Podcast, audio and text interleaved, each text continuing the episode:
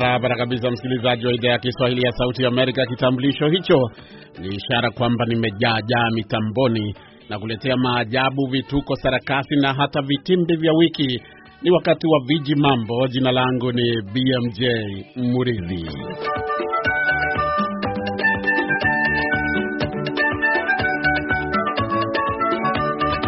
Wazazi wawili walijipata katika hali ya kuchanganyikiwa baada ya mtoto wao kutangaza azma yake ya kuwapeleka mahakamani na kuwashtaki kwa kumzaa yeye. Ajabu! Amini usiamini, msikilizaji, mtu huyo mwenye umri wa miaka 27 ambaye ni raia wa India anasema kwamba yalikuwa ni makosa makubwa kwa wazazi wake kumzaa bila idhini kutoka kwake. Anasema kwamba alipozaliwa aliingia kwa matatizo ambayo hakuwa anayatarajia wala kuyatamani.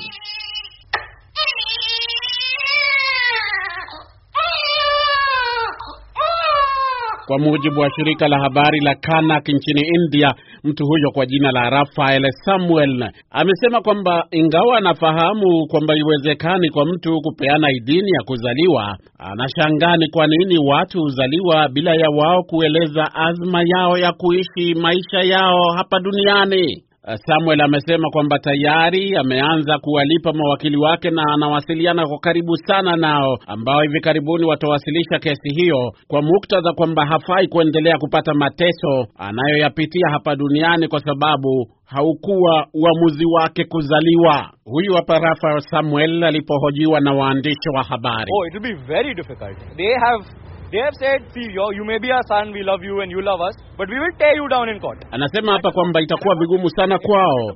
Wamesema hata kama wewe ni mtoto wetu na unatupenda na tunakupenda, tutakushinda mahakamani. Na mimi nataka iwe kesi yenye haki ili umuhimu wa kauli yangu uonekane. But I, so that even I have a strong point. Lakini ingawa suala kama hili linaweza kuzua mtafaruku kwa familia yoyote, wazazi wa Samuel ambao wote wawili ni mawakili hawaonekani kubabaishwa na mpango wa mwanao kuwapeleka mahakamani. Kavita Conrad ambaye ndiye mamaye Samuel amesema yuko tayari kukubali kwamba alifanya makosa kumzaa Samuel iwapo mlalamishi ataishawishi mahakama.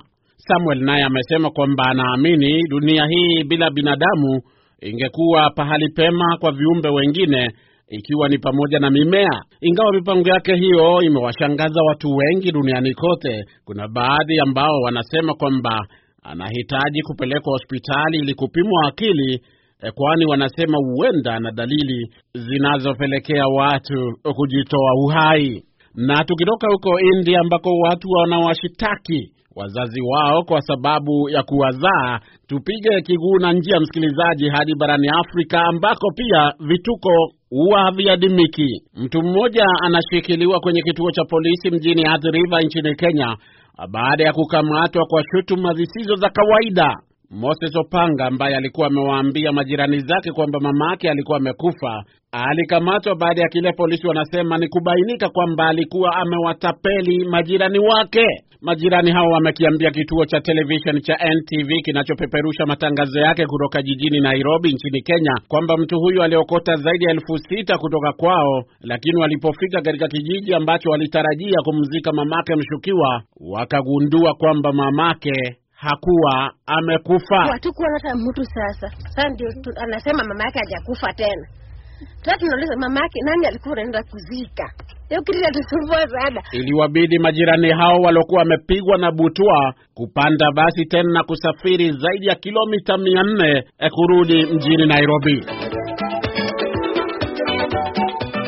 Na kwa hayo msikilizaji, kuhusu watu wanaowatapeli wenzao kuhusu kifo ambacho hakikutokea Naona muda wangu hapa studio unanipa kisogo, msikilizaji. Kama ilivyo kawaida, makala haya hutayarishwa na kuletwa kwako nami BMJ Mridhi, na kama ilivyo desturi yangu, nawaacha kwa kauli ya wiki hii kwamba adhabu ya kaburi haijuaye maiti. Kisa na maana, dunia imejaa viji mambo.